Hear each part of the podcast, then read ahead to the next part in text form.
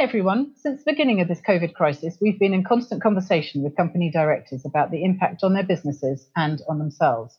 The focus to date has been on what government support is available. And Graham Blair, who's head of our business tax team, is with me today to actually go through some of the questions that our clients have been asking us and try to address some of them. So, Graham, what are the main things that company directors of owner managed businesses have been asking you? Well, the government have provided four different types of support. And if you look at all four of them, they are really cash flow driven, i.e., that they are trying to maintain the cash inflow of the business so that it doesn't have to shed staff and, and lose sales. The government have four different types of support that help businesses maintain their viability and ultimately maintain their staffing. The four areas are VAT deferral, statutory sick pay relief for SMEs, the coronavirus business interruption loan for SMEs, and the job retention scheme. Looking at the VAT deferral first, this is relatively straightforward. Any VAT liability coming out of a return for the quarters ended February, March, or April are automatically deferred until 31 March 2021. The return has to be submitted in the normal way. It's simply automatically deferred and the business does not have to pay that liability until March 2021 at the latest. It can obviously choose to pay the liability at an earlier date. Okay, great. And then I think the second one that people were talking about was the statutory sick pay.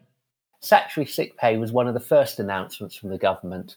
The government were recognising that employees were going off sick and they brought forward the date from which statutory sick pay can be claimed off the government. It's a relatively modest relief, but when you have large numbers of employees, the benefit can mount up.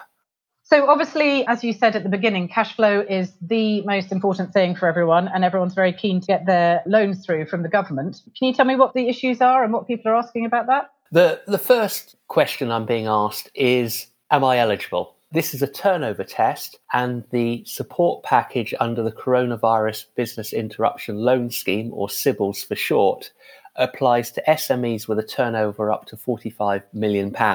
If you have a business with turnover in excess of £45 million, there's a different scheme that we could come on to later. This is a government backed finance scheme where up to £5 million is offered over a six year period, with the government covering the financing costs, that being interest and set-up fees for the first 12 months. 80% of the loan is guaranteed by the government, and as long as the loan is less than £250,000, there are no personal guarantees required of the shareholders. Because there was some confusion about that earlier, wasn't there, about the personal guarantees?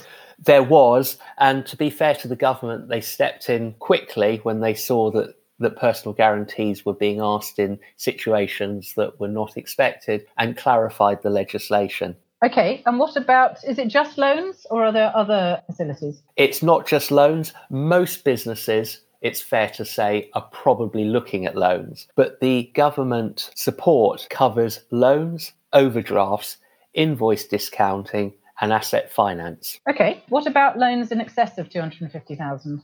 For loans of more than £250,000, it is the decision of the lender whether they seek personal guarantees or not. Even if personal guarantees are requested, there's some protection for the shareholder as the personal guarantee cannot cover the lender's personal home. The logic behind the government excluding the primary home from the personal guarantee is to give some form of comfort that the shareholder will never be destitute even if the loan goes bad. And how do companies and company directors go about applying for these loans? Well, interestingly, the guidance says that one should approach one's lender in the normal way. Now, the practical problem is lenders have been the same as other sectors and staff are self isolating. This means that the numbers of staff at the banks who can process the applications is relatively limited. And this has generated some discomfort amongst the directors who are looking for faster decision making than is currently being offered. The lenders are short staffed at the moment for obvious reason, and they are directing that potential borrowers apply via the website. The websites are generally asking for the normal information that one would anticipate in respect of a loan, such as accounts, cash flow forecasts, and evidence of the continued sustainability of the business. And is that the same for all lenders? There's been some chat about different lenders taking very different approaches. Have you seen any of that? And would you have anything to say if someone wasn't getting the answers they wanted and perhaps wanted to go to a new lender? Uh, certainly, different lenders are looking at different lending criteria, but that's normal. In normal times, you go to two different banks, and what they look at or their credit committee looks at is subtly different. So, at the fine margins, yes, there will be a slight difference, but as a generality, the sort of information that lenders are looking for is, is pretty standard. If your own bankers do not provide the service or turn you down, well, there's always the opportunity to go to another one of the accredited lenders. Yeah. However, I have seen one corporate financier make the comment that why would one bank take on another's problem? Mm. And what he meant by that was if the business's primary bankers were on the accredited list and turned down a loan application because they didn't meet the appropriate criteria, why would another bank take on that customer and have that same potential risk? Okay, so given given what you just said about resourcing within banks and um, and speed of turnaround, when do you think some businesses might be seeing the benefits of these loans? Well, that unfortunately is the million dollar question. There are stories at the moment about the difficulty of making contacts with banks. I saw an article in one of the broadsheets very recently that said in the first few days of the CBILS loan scheme, more than 100,000 applications had been made. Now, even in normal times, banks don't have the staff to process that level of application. And therefore, I think there is going to be a slight delay in actually receiving the money. And the message out there for directors is or must be talk to your customers and talk to your suppliers. And if your suppliers are pushing for payment, actually give them the confidence that you are going through the application process, but it is not being resolved yet. One banker pointed out banks were just given a few hours' notice of the introduction of CBIL and expected to have the systems and processes and staff available to meet the demand. And yet, the government's job retention scheme, which we'll come on to shortly, the government are giving themselves possibly as many as six weeks to get the scheme up and running. And therefore, it's no wonder that the banks are feeling slightly frustrated at any criticism that they are being slow in responding.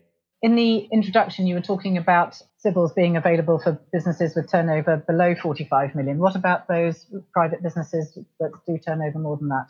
There is quite a separate scheme called the Coronavirus Large Business Interruption Loan Scheme for businesses with turnover of between 45 million and 500 million. The details of the scheme are not known yet, and the scheme will be open sometime in April. Current indications are that the sort of information that the CBILS scheme is expecting for credit committees to approve loans will probably be the same sort of information that the banks and lenders will look for for the large business scheme.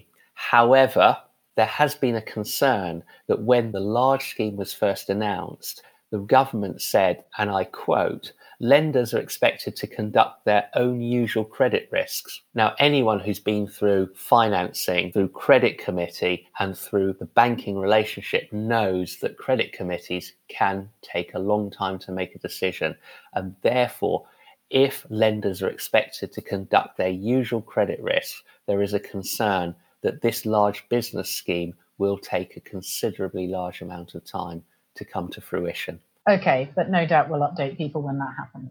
So let's move on to the thing that I know has occupied most of the conversations, which is the job retention scheme. Um, can you outline that for us and how that's going? Of course. The whole basis of the job retention scheme is the government's stated desire to prevent employers making people redundant. And so, what the government are doing is they're providing funding to allow employers to retain individuals on salary through the PAYE system without having to make them redundant. Effectively, the employer pays wages through the payroll, and some of those wages are subsidised by the government. The amount to claim per employee is 80% of their wages up to a maximum of 2,500 per month. And wages for these purposes include employers' national insurance and any auto enrolment contribution that is made. Okay, can you clarify what furloughing means for me? Furloughing is an expression that means an individual is still employed, but they're simply frozen in their requirement to do duties. So effectively, furloughed individuals are being paid not to work. So, how does that affect, for example, family businesses where there might be company directors that still have duties to perform? That's a very good question and one that has been clarified recently. For family businesses with more than one director, it's possible to furlough some directors and retain other directors on the payroll in the normal way, undertaking directors' duties. For husband and wife companies, it's possible that one spouse could be furloughed and the other remain in employment undertaking company activities. The difficulty is single director companies. It's recently been confirmed that these individuals can furlough themselves, but part of the requirement is that one does not work when one is furloughed. And therefore, if one is a director of a single director company and one furloughs oneself, one cannot do trading matters. Trading matters, some of them are obvious, such as making sales or dealing with suppliers. Others are less so obvious, such as VAT returns and company secretarial matters. What has recently been confirmed is that the statutory obligations of companies, such as company secretarial matters, are not considered trading if one is furloughed, and therefore a director can furlough themselves and still run the company at the administrative side, but they can't deal with trading matters. Okay, so could you phase your, your furloughing? To qualify, it has to be three weeks, doesn't it? So could you could you furlough yourself for a period and then work for a week and catch up on what your duties require you to do and then furlough yourself again? Certainly, that has been a suggestion. As the furloughing process is still relatively new, based on the legislation or the announcements, that is a possibility. And actually, with time, we will see how the government react to that proposal. So we talked about company directors. Can you furlough partners and partnership? If you have partners who are subject to PAYE and national insurance, and that generally applies to salary partners or partners who are taxed under PAYE because of something called the salaried members legislation, then you can furlough them. Uh, is there anyone you can't furlough? Individuals who provide their services through personal services companies are not employees and therefore cannot be furloughed. Okay. What those individuals will have to do is consider whether their own company will furlough themselves, as previously discussed. Lots of clients who are in the hospitality and leisure sector, which obviously is, has been severely hit early on. What about the national minimum wage considerations when furloughing staff in that sector or, or indeed others? National minimum wage increases on the 1st of April every year, and 2020 has been no different. For the over 24, the minimum wage is now £8.72 per hour. There are plenty of sectors that traditionally pay national minimum wage, with the hospitality and leisure being the most often quoted. So, if you have a scenario where employees are being asked to take a 20% reduction in salary so that their salary is covered by the government grant, they will therefore be paid less than national minimum wage. Is this a concern? Well, the government have already picked up on this question and they have indicated that national minimum wage applies to payments for work. Furlough is a payment not to work, and therefore they have confirmed that national minimum wage will not apply to furloughed persons. Um, and another thorny issue what actually constitutes pay for the purposes of um, working out the calculation of, of what the government's likely to contribute? There's been some uncertainty about the definition of pay for these purposes. The government have confirmed that any regular payments that you are obliged to pay your employees are included within the definition. This includes, for example, wages, overtime, fees, and compulsory commission payments. However, discretionary bonuses and, for example, tips in the hospitality and leisure sector are specifically excluded from the definition of salary for these purposes. The government have tried to make the calculation of qualifying pay easier by stating that if an employee has been employed for 12 months or more, then you can claim on the higher of either the same month's earnings from the previous year or the average monthly earnings for the year to 5 April 2020. For those who haven't already had to furlough some staff, what, what are the key areas you think people should consider? Obviously, the most important area is the motivational effect on staff. One will have to treat the furlough process with great sensitivity. That's a given. From an employment law perspective, the key message has to be one has to be reasonable about choosing the candidates to furlough. You need to think of discrimination, for example. So let us pretend a business had 40 employees and only needed 20 of them. If there were 20 females who were furloughed and the 20 males remained in work, then there's probably an element of discrimination there. And therefore, when one considers whom to furlough, one should retain evidence of the decision making process to show that with the benefit of hindsight, it's reasonable. There is a school of thought that says, notwithstanding age discrimination legislation, it is possible to furlough older staff for their own protection. For example, if you had workers over 70, with the government looking for those individuals to self isolate, you could probably furlough all your over 70s without any risk of discrimination. That's current thinking, and obviously the fullness of time will show how accurate a view that is. Another important feature of the furlough process is that it should be documented in writing that you have the agreement of the staff to be furloughed. From a legal perspective, this is because it's a change of their terms of employment, and therefore changes of terms of employment should be documented in in writing. This is especially important if there is a likelihood of reduction of salary at the same time. Again, you need the employee's consent. At present, it's quite challenging to get that consent in signed letter form, and therefore, current thinking is that email approval and email consent is, is appropriate. If one is looking for a staff signature, of course, one can't assume that all staff have scanners, and that's probably further credence to the view that email confirmation is acceptable. So, what about holiday entitlement? That's an interesting question. There are two aspects to that question. The first is Does holiday accrue to an individual who is furloughed? The second is Can one force staff to take holiday during a period of furlough? Turning to the first question, yes, it is a requirement that they accrue holiday whilst they are furloughed. Turning to the second question is that you can require staff to take holiday during a period of furlough. There are steps in employment law that one must follow when one is forcing staff to take holiday, and the relevant employment conditions should be followed. So it sounds to me as if the employment lawyers are going to get quite a lot of inquiries coming out of this then. They certainly are. If you look at a lot of the, the podcasts, they are all employment lawyers. So we act for lots of international companies. What, what about people who've got uh, employees on work visas or who are not UK residents? Does that apply? That is the question of the week. That is a question that is exercising many brains at this very moment. Typically, employment visas are only valid whilst the individual works for their sponsoring employer.